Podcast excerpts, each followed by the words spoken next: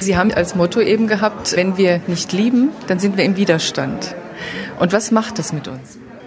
Tja, also wenn wir das verstehen, dass wir immer, wenn wir nicht lieben, im Widerstand sind, dann können wir uns dem Widerstand mal zuwenden, um mehr in die Liebe zu kommen. Das wäre das Ziel aller Menschen. Ja, ob man die Traditionen jetzt nimmt, die spirituellen oder auch die einzelnen Menschen, die wollen lieben und sie wollen glücklich sein. Das hängt ja irgendwie auch sehr eng zusammen. Und das, was uns daran hindert, ist eigentlich das Thema Widerstand. Also so kam ich dann auch dazu, das Buch der Widerstände zu schreiben. Weil ich mir dachte, das, was im Körper so hinderlich ist, die Symptome, die uns ja auch am Fließen, am Glücklichsein hindern, das ist natürlich draußen auch. Und das ist in Form der Widerstände. Also natürlich eigentlich immer ein sehr ähnlicher Gedanke, hatte ich schon im Schattenprinzip. Ja, der Schatten ist der Schatz. Wir müssen an die Symptome dran, um dann wirklich zu dem zu kommen, was wir eigentlich wollen. Also wenn Sie sich mal vorstellen, Mensch hat eine Allergie, dann nimmt er vielleicht noch Antihistaminika, um das Jucken loszukriegen. Die machen ihn aber müde.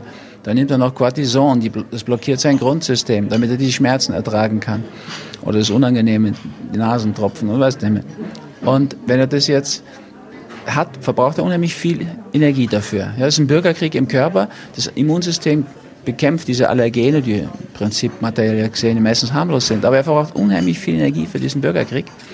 Und wenn Sie ihn jetzt von dieser Energie befreien, das durfte ich ja schon oft machen, dann hat der die Müdigkeit los von dem Antihistaminikum, der hat die Blockierung los vom Cortison, der hat den Bürgerkrieg los und der kriegt einen unheimlichen Zuwachs an Energie. Also eine Geschichte haben Sie am Rande mitbekommen, Ivan Lendl, der war jemand, der sich schlecht ernährt hat. Der kam gar nicht in die Top 10 hinein. Dann hat er mal seine Ernährung saniert und sonst noch einiges offenbar. Und dann war er jahrelang Nummer 1 in der Welt, spitzes Tennis. Und eine andere Situation ist jetzt wieder im Tennis. Dieser Novak Djokovic, der jetzt die Nummer 1 ist, der ist ja immer zusammengebrochen vorher. Der kam nicht hoch, weil er sich falsch ernährt hat. Hat sogar drüber geschrieben jetzt. Der hat auch eine Unverträglichkeit, in dem Fall jetzt von Weizen. Und kaum hat er das gelöst im Körper, die Symptomatik, diesen Widerstand aufgegeben, kommt der Mann unglaublich in Fluss und gewinnt ein Turnier nach dem anderen. Also man kann das direkt an Leistungssportlern ja am besten sehen. Bei uns kann man es einfach spüren, ne? Wir merken das. Wenn wir rausgehen aus dem Widerstand, fließt unser Leben besser. Wir kommen besser in Gang, wir fühlen uns besser. Aber ist es nicht so, dass es wahnsinnig schwer ist für uns, auch in dieser Gesellschaft, vielleicht in diesem System, aus dem Widerstand rauszugehen? Sie haben ja auch dieses Beispiel gebracht, der Bauch. Also wir entfremden uns ja sowieso schon von unserem Inneren offensichtlich. Und dann zu sagen, ich erkenne jetzt einen Widerstand, ich schaue sogar drauf, dann wäre man schon einen Schritt weiter. Dennoch erscheint es mir sehr schwer, zu sagen, ja, ich lasse es jetzt fließen. Das ist doch wahrscheinlich die Schwierigkeit überhaupt auf dem Weg zur Heilung. Naja, mit einfach so, ich lasse es jetzt fließen, geht's ja auch nicht. Ne? Das ist ja einfach, loslassen ist ja schon ein großes Thema. Wir können nicht einschlafen, wir können nicht loslassen, häufig beim Sex. Wir tun uns schwer mit dem Entschlafen am Ende des Lebens. Loslassprobleme sind in unserer Gesellschaft wirklich sehr vorrangig. Aber natürlich, mit dem Bauch könnte man schon einiges tun. Also das erlebe ich ja auch oft. Wenn sich jetzt jemand ernährungsmäßig umstellt, Richtung pflanzlich, vollwertig, so Peace Food, und in diesem Sinne auch sein Leben gestaltet jetzt, Peace Food, Vegano, Italiano, ist so absichtlich lockerer Lebensstil, ja, leicht leben. Also das kann man natürlich machen. Und dann wird man leichter, physisch dabei. Das soll ja nicht, wenn der sich jetzt über Jahre einen Bauch angefuttert hat, soll der ja nicht in 3 Monaten weg sein. Diese Crash-Geschichten gehen ja gar nicht gut. Sondern der wird über die Zeit einfach immer mehr Bauchspeck verlieren. Dadurch wird er gesunden. Das erlebe ich, seit die Peace-Food-Welle rollt und die ganze Vegan-Geschichte rollt, erlebe ich das ständig mit Menschen mit. Und wenn die dann abspecken und gesünder sind, weil dieser Bauchspeck ist ja ein gefährlicher Speck. Das ist ja nicht so wie am Gesäß, sondern dieses viszerale Fett hat wirklich eine eigene Hormonproduktion und der macht Entzündungskörper. Also es ist wirklich eine ganz ungute Sache. Wenn er das wegkriegt, wird er sich viel lieber bewegen. Ja, also es gibt sogar Studien darüber, wer sich Peacefood-mäßig ernährt, bewegt sich lieber und häufiger. Also bis zu Tierversuchen haben sie das getrieben. Da passiert viel.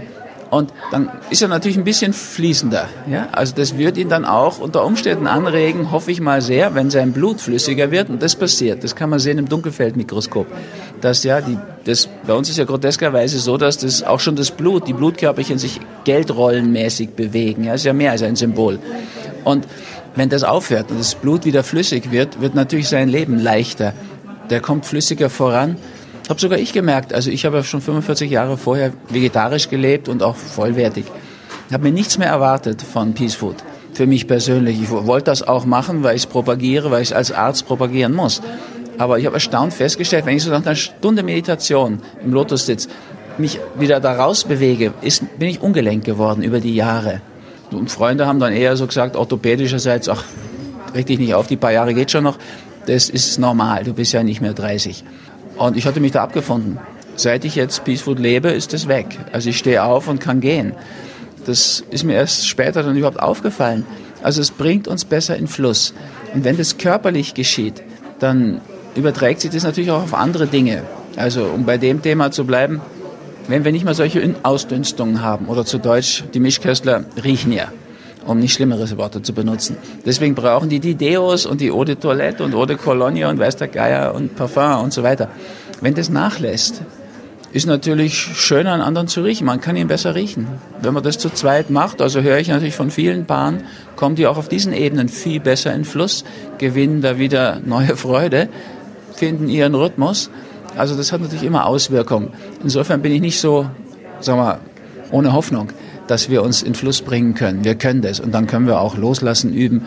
Also eine Übung wie der verbundene Atem ist ja wirklich so die stärkste Loslassübung, die ich kenne, und mobilisiert auch Lebensenergie. Also gibt es viele Möglichkeiten. Ich wollte nämlich gerade fragen, jetzt waren wir ganz bei der Ernährung. Ich kann mir nicht vorstellen, dass Ernährung der einzige Weg ist, um von diesen Verkrustungen, Verhärtungen wegzukommen. Nehmen wir mal das Thema Schmerzen. Jemand hat immer wieder Kopf- oder Rückenschmerzen. Da ist auch ein Widerstand im Körper, eine Angst vor irgendetwas, aber ja, ich frage jetzt mal so provokant, wird der mit Peacefood allein seine Widerstände, sprich die Schmerzen, verlieren?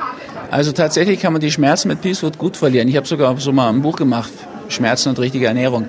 Aber ich würde natürlich immer auch sehen, dass der Schmerz ein Hilferuf der Seele ist. Da schreit etwas nach Nahrung im Endeffekt, also aber im übertragenen Sinne auch. Sie können nicht heilig werden über den Darm, das geht sicher nicht. Aber es ist eine gute Unterstützung, ja? Psychosomatik. Das Wort ist mir wirklich wichtig. Da ist nicht umsonst die Psyche an erster Stelle. Aber die Somatik kommt auch gleich danach. So würde ich das auch sehen. Also ich würde immer im Sinne der Krankheitsbilderdeutung schauen, was ist es für ein Schmerz? Wie es der Zahnarzt auch macht. Ja? Der gibt ja auch kein Schmerzmittel, der schaut ja nach, was ist los. So würde ich auch nachschauen, allerdings ein bisschen tiefer noch, schauen, was ist da in der Seele los? Was funktioniert im Geist nicht? Wo liegen die Widerstände auf diesen Ebenen?